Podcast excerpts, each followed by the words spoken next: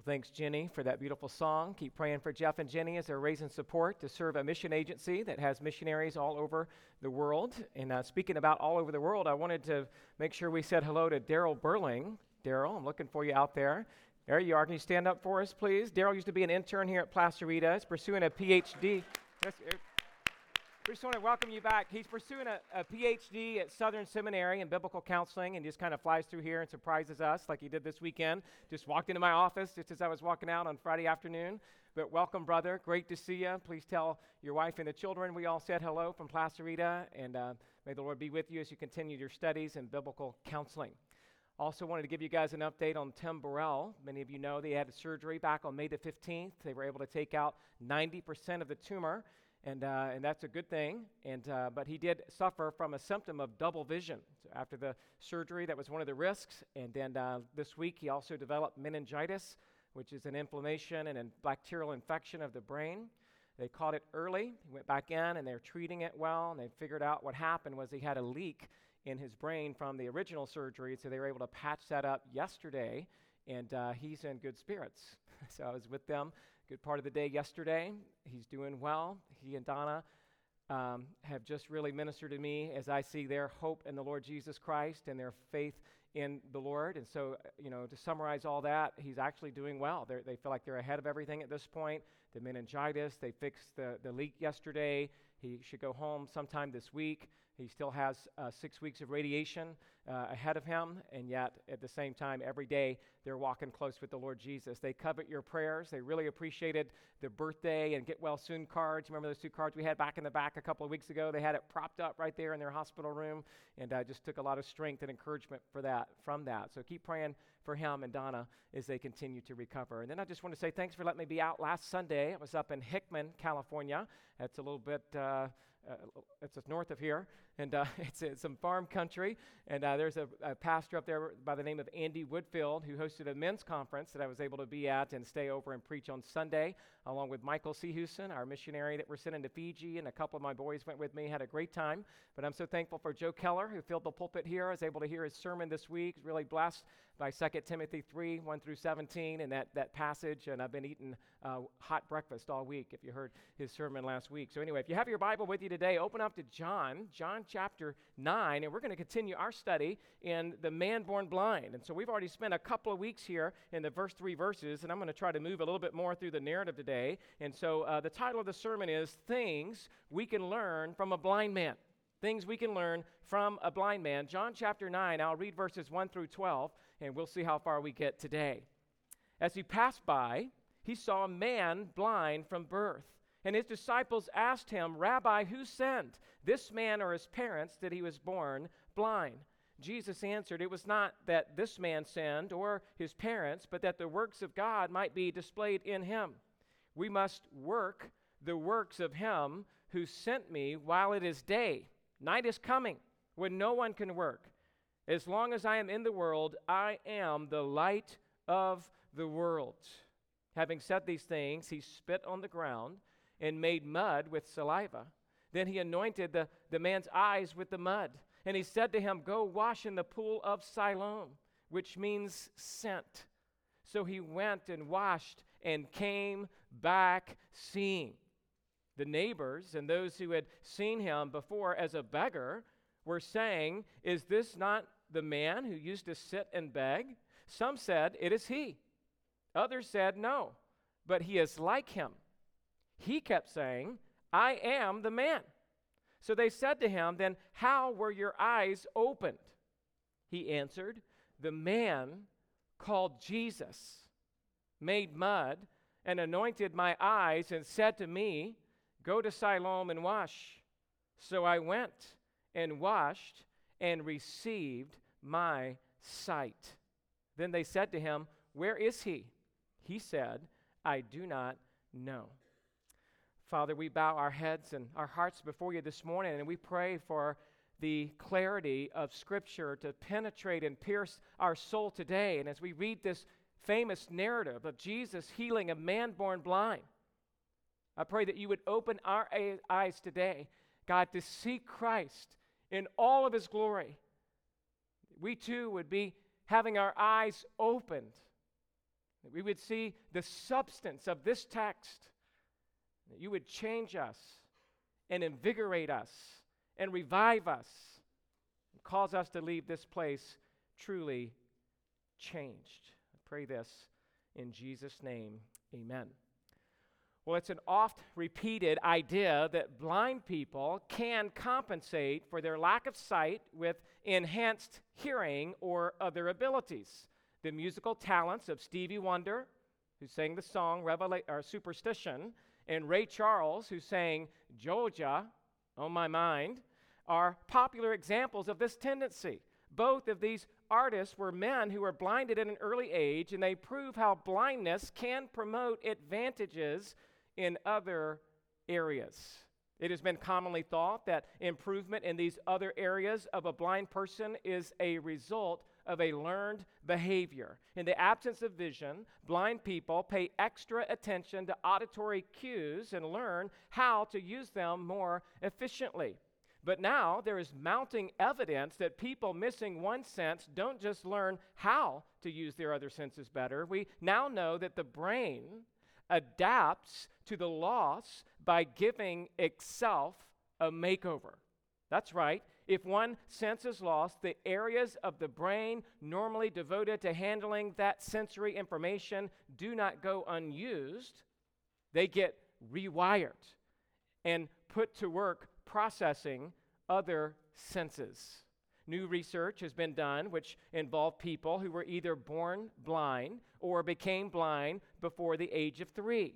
The brain scans done in these individuals showed that they had heightened development in the brain in areas of hearing, smell, and touch compared to the people in the study who were not blind. One research scientist said, quote, even in the case of being profoundly blind, the brain rewires itself in a manner to use the information at its disposal so that it can interact with the environment in a more effective manner. As a child growing up, we had a piano tuner who would come to our house every couple of years. And I remember that that man was blind. I remember watching him as a blind man, as my mom would allow him to enter the house and he would kind of feel his way into the living room where the piano was and open it up and just start to, you know, kick those things with whatever he had and just kind of tweak it, turn his ear towards that sound. And my mama used to say that this man was the best and the fastest piano tuner she had ever seen. It's kind of amazing, isn't it? It's, it's pretty cool to think that somebody like that could develop a skill like that. Why was he so good? I mean, he couldn't see the dial on the electric tuning device, but he could use a tuning fork. And because his brain and because of his discipline, it allowed him to hear things that I couldn't hear. And he was therefore able to tune the piano perfectly, even though he couldn't see. And in John chapter 9, we are learning about how Jesus healed a man born blind. And sometimes we think that we can only learn from people who can see. We think we can only learn from those that we observe who seem to be doing well, those who have advanced degrees, or those who've been labeled as successful. But in the Bible, sometimes our best lessons are from the poor and from the needy and from those who have a physical need. We learn in God's word that it's from the leper that was healed, we learn how to come back to Jesus and give thanks. From the woman who bled for 12 years, we learn about the touch of faith. From the Syrophoenician woman, we learn that even dogs eat crumbs from the master's table. From blind Bartimaeus, we see that we need to learn to cry out, Jesus, son of David, have mercy on me. And with that in mind, I want to carefully look at this story this morning of a man born blind because there are things that you and I can learn from a blind man. Let me share with you four of them this morning as we get started. Number one is simply this trials in this world put God's glory on display. Now, we've spent some time already in verses one through three, but let me just remind you it was as Jesus passed by that he saw a man born blind from birth, and his disciples asked him, Rabbi, who sinned, this man or his parents, that he was born blind? Jesus answered, It was not that this man sinned or his parents, but that the works of God might be displayed in him. And in these verses, we read about this man who was born blind from birth. And it is assumed that he had no way to take care of himself. There were no food stamps, there was no welfare. This man was doomed. And so he would sit at the temple and beg. And those who were there that day asked a theological question about who had sinned. Was it this man or was it his parents that he was born blind? And remember the answer Jesus gave it was neither but it was that the works of God might be displayed in him. And we had a couple of sermons looking at these three verses where we were able to clearly see that trials are inevitable because we live in a fallen world. That we are not to be surprised when fiery trials come upon us to test us as though something strange were happening to us. We need to learn to expect trials. And with those, we need to learn to embrace them as something that God is using to bring about and to accomplish His will. In fact, your first blank says this trials are for God's glory and for our what? For our good, right? They're for God's glory and for our good. And this is the very purpose for which God brings trials into your life. Trials come to place God's glory on display as you learn to trust Him and to walk with Him through the pain. We looked at Romans 5, 3 through 5, that says, Not only that, but we rejoice in our sufferings, knowing that suffering produces endurance, and endurance produces character, and character produces hope. And hope does not put us to shame because God's love has been poured into our hearts through the Holy Spirit, whom He has given us. And we've got to be reminded, church, that you will go through trials and it will be difficult. But God has a purpose that His name would be glorified in your life and that your walk and your character would be strengthened as you learn to develop endurance, character, and hope. We looked at James chapter 1, verses 2 through 4, where he says, Count it all joy, my brothers, when you meet trials of various kinds. For you know that the testing of your faith produces steadfastness. And let steadfastness have its full effect, that you may be perfect, complete, lacking in nothing. I don't know about you, but I've been through a few trials this week. Sometimes they're just physical, sometimes I'm just tired, sometimes it's emotional. Sometimes you're just dealing with other people's problems and they kind of weigh in on your heart. But you know what? We can carry all these burdens to the Lord. And we carry every one of them to Him in prayer. And we look to Scripture and we see how God uses these things to sharpen us and to equip us and to mature us and to enable us to see God's glory. But we also see, your second blank, that trials are to strengthen us and to perfect us. They're to perfect us. You heard the last part of James 1 4 that you may be perfect and complete, lacking in nothing. You know, we're all lacking. We are all far from perfect. We all need to be growing and changing to be more like Jesus. And God's sometimes his best tool to bring about change in your life is ordaining a trial that would help you see his glory that would help you be a better Christian and that would be perfecting you. In fact, Paul says it, the apostle, in 2 Corinthians 12, 7 through 10. He says, So to keep me from becoming conceited because of the surpassing greatness of the revelations, a thorn was given me in the flesh, a messenger of Satan to harass me, to keep me from becoming conceited. And three times he says. I pleaded with the Lord about this, that it should leave me. But he said to me, My grace is sufficient. It is. My grace is sufficient for, for you, for my power is made perfect in weakness. And when Paul realizes that, he says, Therefore, I will boast all the more gladly of my weaknesses, so that the power of Christ may rest upon me. For the sake of Christ, then, I am content with weaknesses, insults, hardships, persecutions, and calamities. For when I am weak, then I am strong. Are you embracing your trials in that way this week? Whether you have a physical infirmity, whether you have a besetting sin, whether you're in a difficult marriage, whether you have a rebellious teenager, are you understanding that God is orchestrating and using all these things to strengthen your character, to strengthen your dependence on the source of real power, the Lord Jesus Christ. And so, whatever you're going through today, whether it is big or small, and whatever trial you're facing, whether it's physical or spiritual, and whatever trial you're in, whether relational or just have a turmoil within you, you need, and God supplies grace to deal with that trial. And His grace is sufficient. Oh, let me rest assured, there's plenty of it for all of you in this room. There's plenty of it for every person in Santa Clarita. There's plenty of grace in the whole world to help each and every one of us as we go through our trials. For when we look to the Lord, we realize that when I am weak, He is strong. That's kind of how we started off. We spent two weeks just talking about that. I couldn't move to point two without saying it one more time because we need it every day. Every week, we need to remind ourselves of those truths. And so, a second thing we can learn from this blind man, number two, is about time management. Time management in your ministry is a must. And we learn it not so much maybe from the blind man as how Jesus talks about this event as he interacts with him. Look at verses 4 and 5. They're asking Jesus again, who was born blind? He said, Neither one, but that God's glory may be displayed, that the works of God might be displayed in him. And then he says this we must work the works of him who sent me while it is day. Night is coming when no one can work. As long as I am in the world, I am the light of the world. Remember, Jesus is on a mission. His mission is to do his Father's will. And his mission was to preach the word and to love and serve people and to win the lost. And in order to do this, he had to stay on a tight schedule.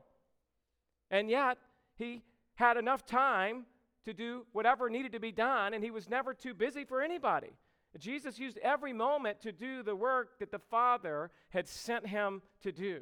And if you evaluate the life of Jesus in the Gospels, there was time for teaching, there was time for prayer, there was time for healing, there was time for children, there was time for eating and drinking and sleeping. There was time to go to a wedding. There was time to roast fish over an open fire. There was time to answer questions. There was time to cleanse the temple. There was time to confront the Pharisees and the scribes. There was time to go to the tomb of Lazarus. There was time to get away. There was time to disciple. There was time for everything. Jesus was a master planner. And so when he says here in verse 4, we must work the works of him who sent me while it is day, he's kind of telling us it's important for us to have some type of time management. He, he planned how to spend his life in a way that made a permanent and lasting difference in the world. And so your next blank there just says time management is about proper stewardship of your time. That's what it's all about. Jesus, when he says we must, that word there has the idea of that it is necessary. It is necessary for us to do what God's called us to do. We must be doing the works of Him who sent me. And I'm just saying, in order to do that, you've got to be able to manage your time. The idea here again is that it's a must. It's absolutely necessary for me and for you to be doing the works of Him who sent me. And as a Christian, you must realize that your life is not your own.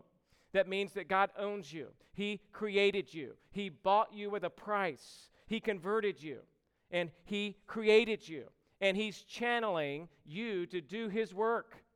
And so I would say that these words of Jesus in verse 4 create urgency, that we realize that we must do the work that He's called us to do while we still have the day because the night is coming. So there's this urgency where we've got to wake up from our spiritual stupor and we've got to get out of bed and we've got to seize the day and we've got to take every opportunity that God gives us in your marriage, with your children. Every moment of every day is precious, and we need to be busy in the power of the Spirit, doing what God has called us to do. I love how Paul writes this in Ephesians 2:10, for we are his workmanship. We must do the works he's called us to do, but we are, same root word there, we are his workmanship, created in Christ Jesus for good works, which God prepared beforehand that we should walk in them. You know, sometimes good works get a bad rap because we talk about, well, you can't be saved by your works, so therefore don't do any. Well, it's not what the Bible says, right? You're created to do good works. You got to be saved in order to do them to the glory of God. Otherwise, they're not truly done in a, in a heart of worship and attitude. It's really out of self promotion, right? But if you're born again, you and I are called to be filled with the fruit of the Spirit and to be doing the works that God called us to do. And in this verse, verse 4, Jesus tells us to do the work while it is day. Notice he says, We must. Not just talking about him. This is not just an obligation that he places upon himself as the Son of God. He's there with his disciples and says, This is what we are called to do. We do this together as a family, as a church. We are must be doing these works that, that he's called us to do while it's day because the night is coming. It is coming when no one can work. This again conveys that sense of urgency. This likely might even refer to that brief time that Jesus had left on earth, probably about six months from the time he said this until the time he was crucified. And as long as he was still present with his disciples, he wanted them to be productive in their work. I think that Jesus is saying that as long as he is here, everything revolves around him. Everything revolves around his ministry and his mission, and we got to pay attention to him. And as long as he is in the world, he is the light of the world. But then he says, The night is coming when no one can work. Some commentators believe this refers to the 50 days when Christians gathered around and waited for Pentecost to come. During this time, the disciples kept to themselves and awaited the promised Holy Spirit who would fill them with power. And since every disciple is to work in the power of the Spirit, we now must continue that work. And so I think here in the text, he might be referring to that. He might be referring to the fact that one day he'll be gone. I mean, even though he's gone, he's still the light of the world. So you have to read the Bible understanding various nuances and understanding that in one sense, he's gone, so that's sad. But in another sense, he's in us, so that's good. That's why he says in the Sermon on the Mount, Matthew 5 14, you are the light of the world. A city set on a hill cannot be hidden, nor do people light a lamp and put it under a basket, but on a stand, and it gives light to all who are in the house. In the same way, let your light shine before others that they may see your good works and give glory to your Father who is in heaven. Right? So Jesus is gone, but he's here in us. He dwells in us, and we're to be busy doing the work that he's called us to do. He's still the light of the world in and through you, even though physically he's now gone, and we anticipate his second coming. And so, in order to accomplish the mission that God has called us to, we need to be good stewards of the time that God has given to us. We must be doing the work. Don't waste your life. Don't waste the opportunities that God has given to you. Don't waste your trials. Don't waste your triumphs. Don't waste a single day giving glory to God and living a spirit filled life of obedient, obedient uh, following Him, obedience and worship. You want an opportunity? You want an opportunity to serve Him? I just received an email this morning from a pastor from Virginia who says, I'm coming out to the Master's University to do, do the MABC, and I need a place to stay for two weeks. Pastor, can you find me a place? Pastor Steve and I get these emails all the time, right? So if you want an opportunity to say, I'm going to seize the day, all right, Tyson, I'm with you, man, then come talk to me after this service. If you want to offer up your home for one or two weeks is an opportunity that God could give to you even this summer. It's the last two weeks of July. Come talk to me or Pastor Steve, and we will hook you up. All right? So turn with me as well. Just we're talking about management of our time. I think maybe the best text on this is Ephesians 5, 15 and 16. Ephesians 5, 15 and 16. I preached this a few years back, but you know the text well here. It says, Look carefully then how you walk. Look carefully. How evaluate how you walk. Don't do it as unwise, but as wise. Verse 16, making the best use of the time because the days are evil. Same idea there. There's urgency. While the light is here, let's work. The night is coming. This world will one day be over. Let's do the work God's called us to do using wisdom and making the best use of your time. We call that redeeming the time. Taking that time that God's given and making it precious and using every moment of it in a valuable way for the glory of God. Be careful how you live, not as unwise. The days are evil. Let's make them righteous in God's sight by using the time that He gives us for His glory. Imagine that there is a bank that credits your account each morning with $86,400. Right? Every day, some bank puts in your account with your name on it $86,400. But there's a catch. All the money must be drawn out and spent every day. Now, I know ladies would have no trouble with that. Just kidding. Guys would have no trouble either, right? Can you imagine? I got to spend 86 grand every day, and it carries over no balance from day to day. And every evening, the bank deletes whatever part of the money that you failed to use during the day. What would you do? Well, you would take out and spend every cent of it. In fact, some of you might even go into debt, spending above and beyond that amount. Right, so you got to be careful, right? But the idea is you could draw out every cent. Uh, I mean, your money is going to vanish at the end of every day, and you want to spend it all each day. And so you don't want to waste a cent. The good news I have for you is that each one of us has such a bank just like this, but in real life. And it's called time. Every morning it credits you with 86,400 seconds. Every night it writes off as a loss whatever portion of this that you failed to invest in your day to the glory of God. Time carries no balance. It allows no overdraft. Every day it opens a new account for you. Each night it burns the remains of the day. And if you fail to use the day's deposits, the loss is yours. There's no going back, there's no drawing against tomorrow. You must live in the present on today's deposit.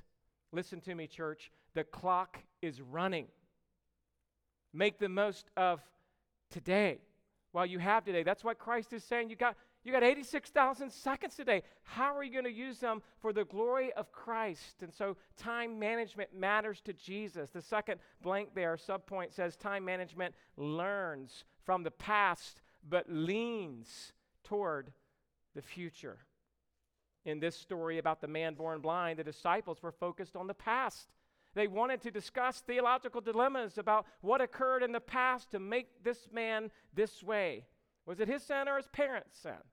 Jesus wanted to focus their attention on the future. Jesus says it's not about this man's past, not about him or his parents. It's about the works of God that might be displayed in him in the present and in the future. Now, listen to me, we definitely want to learn from the past, but we would be wise to focus also on the future, right? We, we, we want to evaluate the past. We can't change the past, so we need to, to, to, to be aware of that. But we live in the present with an eye towards the future. And when Jesus says here in verse 3, he says, Look, it's all about the works of God being displayed. Let's don't worry about how we got here. We're here. Let's go forward doing what God's called us to do with this situation. And we need to expect God to do great things in the future. We need to expect God's glory to be put on display in our present and in our future. And we need to make sure that we are living and serving the God of the present and the future. And so you must learn to invest the time God has given you wisely so that your life is not spent pondering what could have or should have been right? But rather spend your time planning what it can be if you're abiding in Christ and He's abiding in you. And every moment of every day, you're just walking hand in hand with Jesus. How can today be used for the glory of God? How can tomorrow be used for the glory of God? How can I serve you, Lord? I'm here. I'm your man, Lord. Put me in wh- whatever you need. If it's serving somebody, there's lots of opportunities around here. And sometimes I get a little weary Sometimes I'm thinking, Lord, are you sure? I got to meet with another person, go to another event, do this. I mean, that's just life, right? And at the same time, I'm like, Lord, thank you for the privilege. Thank you for the opportunity to be with people on their best days, on their worst days, to point them to Christ and just spend time with them. Last night, Lisa and I went to a wedding, performed a wedding right here, had a reception in Agua Dulce. it's one of the funnest receptions I've ever been to a Middle Eastern reception. I'm telling you, these people can dance. I thought something was in the hummus. I'm like, oh my word. You know what? God's good. It's just taken every moment of every day from early to late, said, It's yours, Lord. My life is yours. It's what Moses taught us in Psalm 90, verse 12. So teach us to number our days that we may get a heart of wisdom. That's wisdom To manage your time well, to number our days means that we realize how few there are in light of eternity. Each day matters. Each day makes a difference. Each day brings new opportunities. Make every day count for the glory of God. We learn from the past, but we lean towards the future. Remember that virtuous woman in Proverbs 31? I like how the NASB translates verse 25 as strength and dignity are her clothing, and she smiles at the future, right? Why is that? Because her character, and her hard work, and her dependence on the Lord. She knew God was in control. And she looked to the future and she spent her time serving and providing for her family. So she just smiled, knowing that God would take care of her. She was using the most of her time. She's being productive with her time and doing what God had called her to do. And she was a homemaker. Good part of the time. She had a business as well, but it seemed like she ran it out of her home. But she made the most of every day, right? She was both a godly woman and an active woman, investing her life in ministry in practical ways that made a difference for the glory of God. And so let me ask you this morning, church, are, are you learning from your past? And are you leaning towards your future? Are you spending time in the Word of God? Are you spending those precious moments in prayer? Are you leading your family to Jesus? Are you serving the Lord and serving others? Are you applying yourself at work and at school? Are you being a witness for Christ? Are you really making the most of every moment? Because Jesus says we must. We must do the works He's called us to do while we still have today.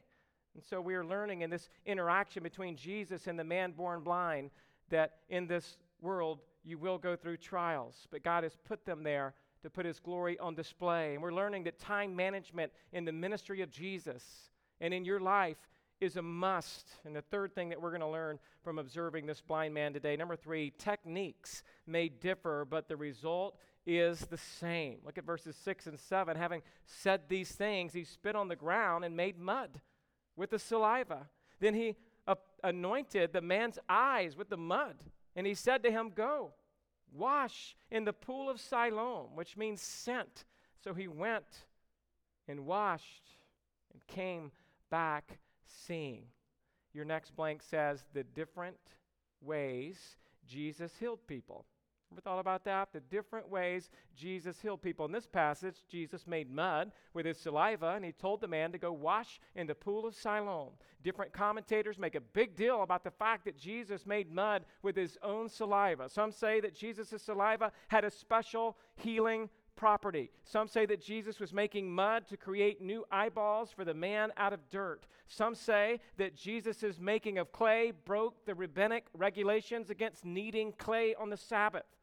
The truth is, we're not sure exactly what Jesus was doing or why he used this technique on this time. In fact, if we were to observe the methods that Jesus used for healing, they're almost different in every occurrence. Matthew 9, 27 through 31, Jesus healed two blind men by merely touching their eyes. Mark 8, 22 through 26, Jesus healed another blind man by putting spittle on his eyes. Matthew 8, 14 and 15, Jesus just simply touched Peter's mother in law's hand and the fever left her. Mark 7 32 through 37, Jesus put his fingers into the ears of a deaf man and touched the tongue of this same man who couldn't speak and healed him on the spot. Luke 8 43 through 44, the fringe of Jesus' garment was touched by a woman who had been bleeding for 12 years and she was healed. And the list goes on and on. Most of the time, Jesus just spoke healing into existence and the person was healed. It was like to what, what, he did when he went to Lazarus, who was in the tomb for four days. He simply said, Lazarus, come forth. Right? And what's the point of all this? The, the point is there is no technique, there is no method that accomplishes healing. Healing is not about a formula, healing is not about a method, and healing is not about essential oils. Come on, somebody say amen. Jesus just changes it up a little as if for no other reason than to show that there is no particular pattern being established. Jesus does what he does naturally. Jesus does what he does supernaturally. Jesus is the great physician who cares for people's bodies and he also cares for their souls. So I'm just saying, don't get too wrapped up in the fact he made mud, put it on this man's eyes. It's just what he did in that instance for his glory. our next subpoint says this the same outcome of the miracles Jesus performed. Each person who got healed by Jesus was healed completely. We did it differently, but every person had the same result. It was instantaneous. And as far as we can tell, the healing that Jesus did had a lifetime warranty. In other words, the people healed from their blindness didn't go blind again. And the people who got healed from leprosy didn't get leprosy again, etc., etc. Right? These things were also done in broad daylight for everyone to see. There was no hiding going on. There's no secret meeting. There's no, there's no flash in the pan. Right? There, there's this, it's just right there in front of everybody, completely undeniable. I remember when I worked as a physician's assistant in Savannah, Georgia, the heart surgeon that I worked for had a maid. And he told me about how his maid had a back problem. Sometimes she couldn't come to work, her back was was uh, out of sorts. And so one time she went to this healing service at a charismatic church, and she came back healed. And he told me he couldn't believe it. This woman's working like nobody's business. She'd been healed at this meeting. And I thought, huh, it's interesting. So I let a couple of months pass by, and I said, hey, doctor, how's your maid doing? He's like, oh, she had to take a couple of weeks off. She's getting back surgery. Like, I thought you got healed. He's like, well, apparently not. Right? And that's what we're, we're talking about, right? Listen to me. These Benny Hinn type healers are all a farce. They claim great healings, but people who are really sick, like Joni Eareckson Tada and the blind people and the paralyzed people of the world, they go into these meetings and they come out of these meetings unchanged. I'm not saying God can't heal. I'm saying that it's not common at some of these healing meetings for people who have a true physical illness like blindness or paralysis to get up and walk out of there instantaneously and brand new. That's a work of Jesus. He could do it at any time, at any place. We pray for healing at our church. Don't be confused. We pray for it and we trust God for it.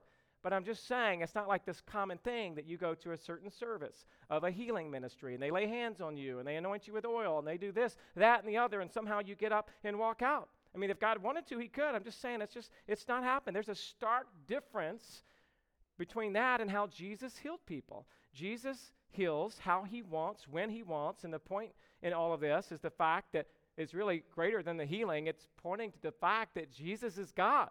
That's the whole point. Divine healing shows us that Jesus is divine. It's more important for us to see Jesus as God in the flesh who came to save his people from their sins than it is for us to experience some type of physical healing. And what happens is is we invert those two. I just got to get healed. I got to get healed. That's like saying I got to get the thorn out of here. I got it's got to go. And God said, "No, no, no, no. My grace is sufficient. It is sufficient for you." Do you remember the healing of the paralytic in Mark chapter 2? There was that paralytic who came with his friends and they couldn't get near to Jesus, so it was so crowded that day. So his friends went up on the roof and they began to remove part of the roof and make an opening so that they could lower down that paralytic right in front of Jesus. And Jesus saw him and he said to him, Son, your sins are forgiven. And the scribes there said, You can't do that. Only God can forgive sins. Jesus, you're committing blasphemy. You can't forgive this man's sins. And you remember Jesus' response? He said, Which is easier, to say to the paralytic, Your sins are forgiven, or to say, Rise, take up your bed, and walk? Now, what he's saying is, from man's perspective, it's harder to say, Take up your bed and walk. But from God's perspective, if he can do that, then certainly he can also do the other which is forgiving this man of his sins, which is why Jesus goes on to say, But that you may know that the Son of Man has authority on earth to forgive sins, he said to the paralytic, I say to you, rise, pick up your bed, and go home.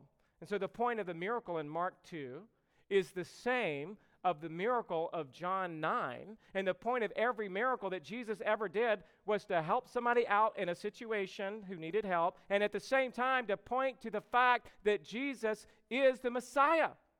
That's the greater need that we have to see Christ as the Son of God, the second person of the Trinity. And so, if Jesus says to that paralytic, Arise, pick up your bed, and go home, and if he says to this blind man, I got some mud that I put on your eye eyelids and I want you to go to the pool of Siloam. Remember, he's doing all of this to point us to the fact that when the healing takes place, that we're not attracted to the technique or to the method, that we're attracted to the man, Jesus Christ. That we look to him and that we would bow before him and say, Oh God, I'm a sinner. I've got another need. I have a spiritual need. I'm dead in my trespasses and my sins. And if you can cause me to see again and cause me to walk again, Oh God, would you save my soul? Would you forgive me of my sins? Would you be my sacrifice? This is the point of the healing of the man born blind.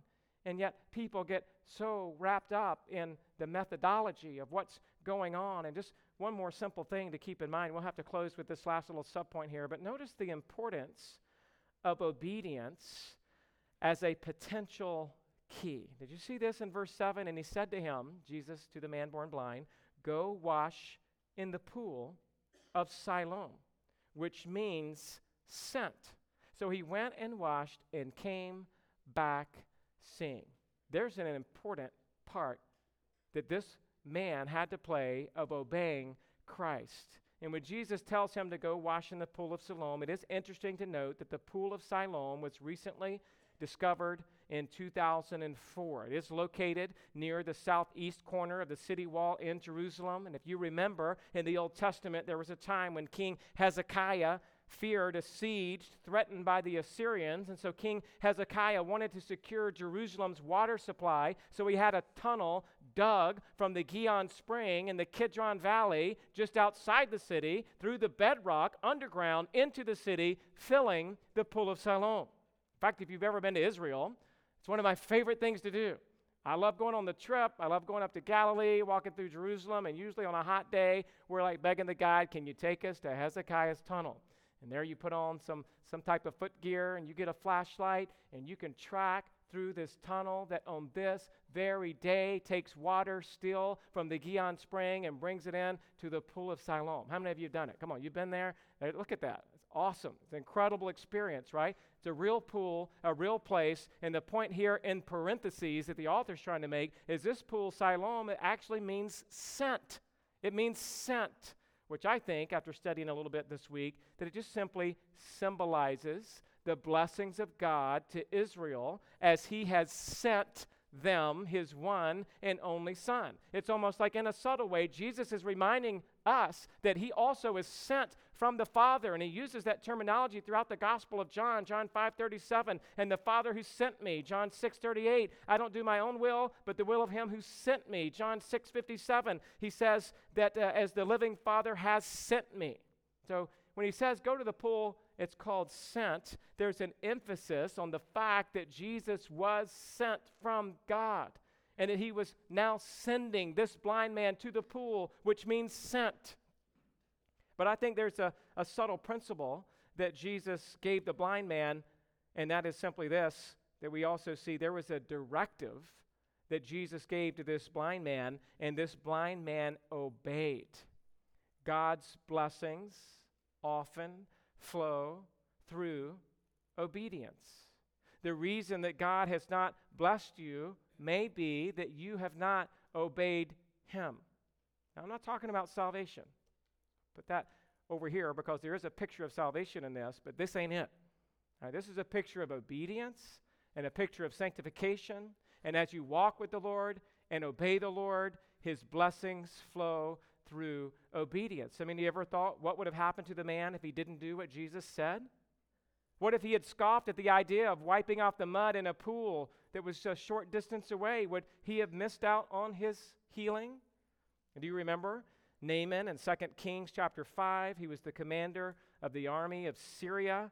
He had contracted leprosy. He came to Elisha in Israel to be healed, and Elisha told Naaman, Go wash in the Jordan River seven times. And at first, Naaman was upset and he didn't want to do it, but his, his attendant said, Look, man, you might as well do what the guy said. So he did finally go into the river Jordan and he, and he, and he dipped himself seven times and he was miraculously healed. God does the healing, but we are called to do the obeying. God does the saving, but we are sometimes sent to do what he's called us to do. God gives common grace, but we receive special grace when we follow and obey the Lord Jesus Christ. This man went out blind, but he came back seeing. This man went out with a handicap, but he came back as a handiwork of the Lord. This man went out in darkness, but he came back in the light of Jesus Christ. I'm telling you, there's something tied to the fact that we need to be obeying the Lord. And as you obey the Lord and as you walk with Him in your sanctification, His blessings flow. They may be spiritual blessings, they may not all be physical blessings. Doesn't mean you get what you want all the time, but it does mean that you see Christ in all of His glory, and the kind of display that happens in your life is intangible. It's something that God shows up and blesses your marriage and blesses your parenting and gives you peace within, and money can't buy that. And that's what God provides. And so as we head out this morning, let's just skip to the take home part here. Number one, is there an urgency about the work that God has called you to do? Can you join with Christ today and say, We must, we must do the work that He's called us to do? Are you joining with that kind of urgency in your life? Number two, are you willing to obey? Whatever it is that God's word says, if He says, Hey, there's some mud on your face, I want you to go wash in the pool. Are you willing just to say, Yes, Lord? Whatever you say, Lord. And God speaks to us, as you know today, through Scripture, through His Word. But sometimes He calls us to do humbling things. Are you ready? To do whatever it is that He calls us to do. The last point, this is where we'll pick up next week. Has your life been radically transformed? Because what happened to this man is that he was so different when he came back seeing, they didn't even recognize him. They didn't even know that was him. They were like, Is this the guy? And he's like, I am the man. When God touches your life and changes you, you are almost unrecognizable to the world around you. There's some things that we can learn from a blind man. Let's pray together. Father, thank you for the opportunity to dive in your word. God, how we wish we just had time sometimes just to sit here all day and listen to Jesus as he has taught us so much through the narratives of the Gospels and just to see these fascinating stories, little treasures and nuggets of truth, all laid within the Word of God. Thank you for allowing us to see that your word is living and active and it's sharper than any two edged sword. And God, how I pray that today that you would cut our hearts, show us our blindness, God Show us our need for you. We're, we're but blind beggars here today asking you to show us the light. Thank you that you've revealed yourself to us in the person of your Son, Jesus Christ. And so I would pray for those here today who don't know Jesus that you would open their eyes so they could see. For those of us who know Christ, all by your grace, God, I pray that we would be obedient, humble obedience, whatever you say, Lord. I pray that we would be urgent this week in our following of the example of the Lord Jesus Christ. God, teach us lessons today. Apply these truths in our hearts today. May we leave today with more power from your Spirit to apply these truths and to live them out, all for your glory, we pray in Jesus' name. Amen.